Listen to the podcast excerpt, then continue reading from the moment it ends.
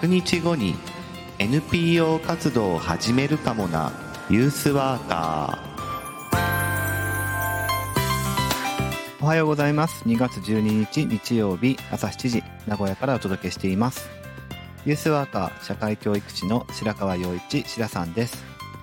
若者の成長や社会参画福祉働くことなどの日常生活全般に関わりながら居場所づくりや地域づくりなどをしたり若者のコミュニティや意思決定を支え彼らが社会の一員になっていく手助けをする仕事をしたりしています。昨日まで4日間、えー、自分自身のですね、えー、12年13年ぐらい前にやり始めた、えー、コミュニティスペース作りの実践、えー、シェアスペースうずみんと、え名付けてましたけども、えー、の実践の話を4回にわたってしてきました、えー、結構長いシリーズだったですけれども、えーとまあ、その中でこう得られた知見っていうものがですね、えー、何個かあってですねこれはなんか、えー、サードプレイス作りとか、えー、コミュニティスペース運営において、えー、大事な考え方かなっていうふうに得られた経験経験則、えー、っていう話をですねちょっとそのエッセンスを、えー、今日は紹介したいと思います、えー、それではよろしくお願いします。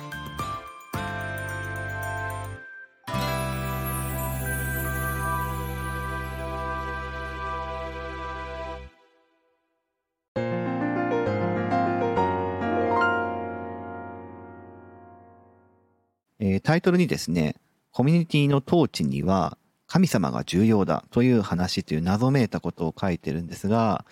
あの、これ僕自身がうずみんの、えー、まあ、経験というかですね、サードプレス作り、ユースセンター作りの中で得られた結構面白い学びだったなというふうに思ってるんですね。えー、まあ何かというとですね、あのまあ、そもそもそのコミュニティが内側に閉じてしまうみたいなことを回避するためにどうやってこう公共性オープンにしていこうかみたいな話から得られた気づきなんですけど、えー、どういう工夫でもってこうコミュニティをよりオープンな方向へ、えー、内側への、えー、内輪内輪の盛り上がりとか内輪のこう内側につながっていく力とかっていうのはですね、えー、常連ができるにつながってて、連なって、まあ自動的にできてしまうので、そこはまあ別に手加えなくてもどんどんどんどん内側の力が強くなっていくんですけど、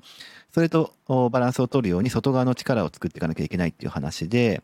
えー、どうやってそれを実現していこうかっていういろんな話を、あの、うずみんを運営しているときに、いろいろ仲間と話したんですね。で、あの、その中で、まあ、えー、結構参考になるというか、面白いなというふうに、えー、思った仕組みの話があって、それが、あの、式年遷宮っていう話なんですよ。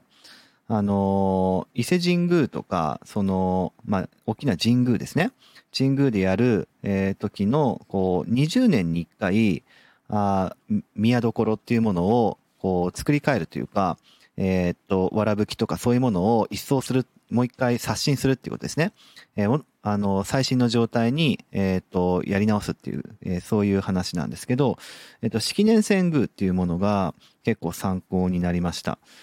あの、20年に一度、こう、社殿とか、そういうものを新調して、えー、まあ、新しい気持ちでまた次の20年を始めていくっていう、そういう試みですね。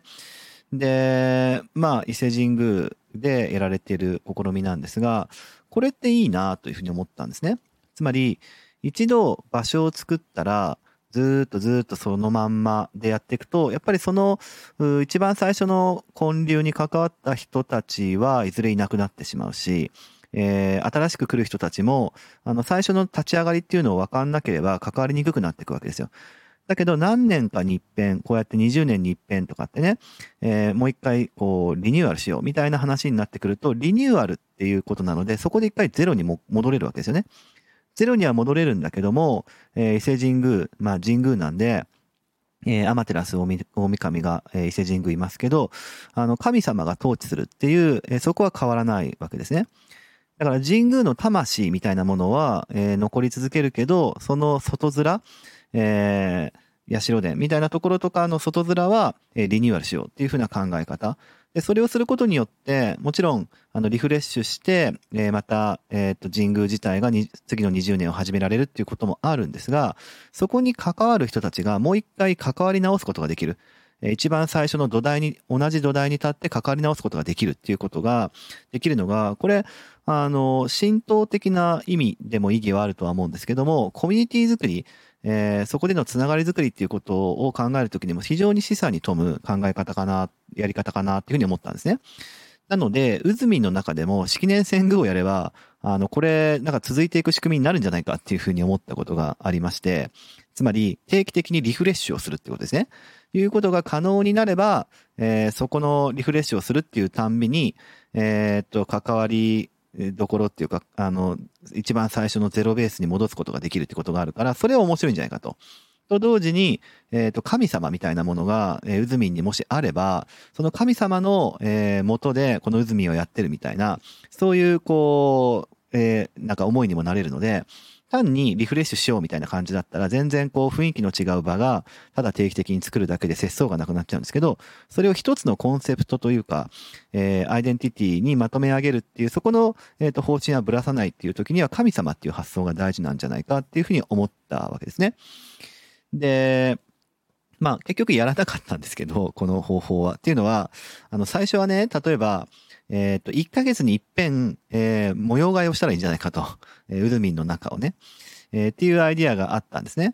で、しかもそれが、こう、でもね、作り変えたいなって思う人たちが、えー、自由に作り変えるみたいなことになっちゃうと、なんかこう、自然的じゃないというか、人工的で、えー、あまりそれもなんか面白くないってことがあるから、なんかくじ引きとかして、1ヶ月に一遍とか、次の模様替えの、えー、っと、テーマはこれだみたいな感じで、えー、ある時はなんかクリエイティブスペース、ある時は、えー、なんかゆったりな感じ、ある時は色がビビッドなみたいなわかんないけど、そういうような感じでランダムに、えー、無作為的にこう、なんていうかな、そのテーマっていうものを毎月変えて模様替えしたら楽しいんじゃないかっていうふうに思ってたんですけど、あの、結局やりませんでした。やらなかったのは、1ヶ月に一遍はおそらく大変だろうっていうことと、あとは、当時、あの、昨日までの話でも言いましたけど、床作りワークショップが思ったより長かったんで、えー、いつまで経っても住むというとこのフェーズ、えー、になかなか進まなかった。半年ぐらいかかったんで、進まなかったっていうのがあったんで、えー、その構想が立ち上がった時は面白かったんですけど、えー、実行に移すまで床ができるまで待たなきゃいけないのかってことがあったんで、え、気持ちもエネルギー持ちちゃったっていうことでやらんかったってことがあって、でもね、面白いと思うんですよ、もしできたら。結構参考になると思いません？あの、定期的に何か、まあ、僕らの場合だと模様替えってことなんですけど、何かをリニューアル、刷新をするっていう発想でもって、場の新鮮さをちゃんと保つというような発想。これ式年遷宮っていう考え方に基づいてるし、あと神様もですね、うずみん、考えようと思ったんですね。えー、これなんかすごい話ですよね。うずみ、んの神様を、えー、うずみんの神様ってどんな神様だろうっていう話もみんなでしたんですよね。あの、結局、あの、見出さなかったってこともあるんですけど、でもね、やっぱりこう、なんか神社とか、えー、まあ、お寺はコミュニティスペースそのものっていうイメージが強いですけど、神社っていうのはやっぱり聖域ですよね。えー、何か神様を祀っていて、その神様が、まあ、鎮守の森っていうものを中心に、えー、我々をお見守お見守り、えー、してくれてるみたいな、そういう、あの、ところが、あの、神社ってとこですけど、聖域ですよ。だからコミュニティスペースを聖域というふうに、あの、なんか考えたときに、それを統治する神様、えー、っていうものがあったら、やっぱりそこの、えっ、ー、と、コミュニティを大事にしようって、えー、いうふうにならんかなというふうに思うんですよね。いや、今だったら絶対にやったらいいかなって思うのは、SDGs ですよ、絶対に、今だったら。あの、17の、あの、神様でやればいいと思う。あの、17の目標があるでしょ？だから、それが各地に、えっと、17の、えー、テーマを持った神様が散るとかって言ったらすごい面白くないですか？で、17の目標のもとに160の達成基準と、えー、232の指標があるわけでしょ？そうすると、あの、一番の大元の神社は17個作っといて、で、その下に、えー、169の、まあ、達成基準の、えー、中くらいの神様の、えー、スペースが、コミュニティがあって、で、さらに232の、あの、スペースがあるって言ったら、えー、もう全国にそういうコンセプトの、あの、コミュニティっていうか神様がいたら、なんかめっちゃ今っぽくないですか？えー、なんかね、そういう、あの、SDGs 系の神様とかっていうのを考えたら、すごいわかりやすいかなっていうふうに、えー、今だったらね、今もし僕がやってたら、それはすごいワクワクすると思います。あの、知らんけどね、貧困をなくそうみたいな一番のテーマとかだったら、そこを統治する神様、えー、なんかこう名前とか考えちゃって、で、その、え神様のもとで運営されてるコミュニティスペースみたいな、できそうじゃないですか？ね。とか、海の豊かさを守ろう14番目とかだったら、そういうのをテーマにしたコミュニティスペースあってもいいじゃないですか。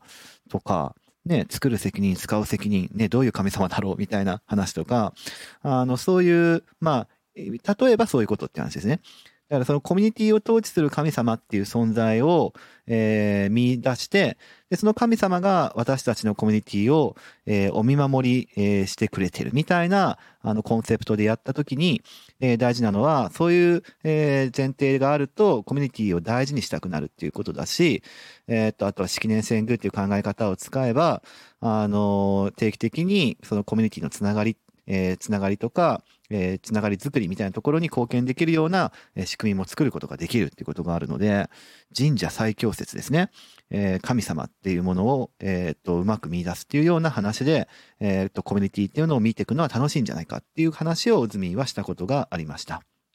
あの、さながら、えー、そういう場合、えー、うずみんの住人たちはどういう役割なんだろうっていうふうに、あの、思った時に、えー、っと、普通の住人じゃなくて、多分、神主的な、神主とか巫女的な感じなのかもね、みたいな話があって、えー、思わずですね、神社イベント、その、神主、えー、巫女、えー、住人がそれだから、えー、たちによる神社イベントっていうものもやろうと思ったりとかしたんですけども、あの、神社っていうコンセプトを、えー、から少し学ぼうとしたっていう時期が、うずみんにはあって、えー、そういう考え方結構大事かな、えー、面白いな、活かせるかなというふうに思ったので、うずみんから得られた、えー、知見ということで今日紹介しました。はい、えー、それでは明日もお会いしましょう。このラジオは音声配信プラットフォームスタンド .fm からお届けしています Apple Podcast、Spotify、Amazon Music、Google Podcast からもお聞きいただけます番組へのお便りはスタンド .fm のレターからお送りください文章などのコンテンツを配信するメディアプラットフォームノートでも記事を書いています明日もどうぞ聞いてくださいね。しらさんでした。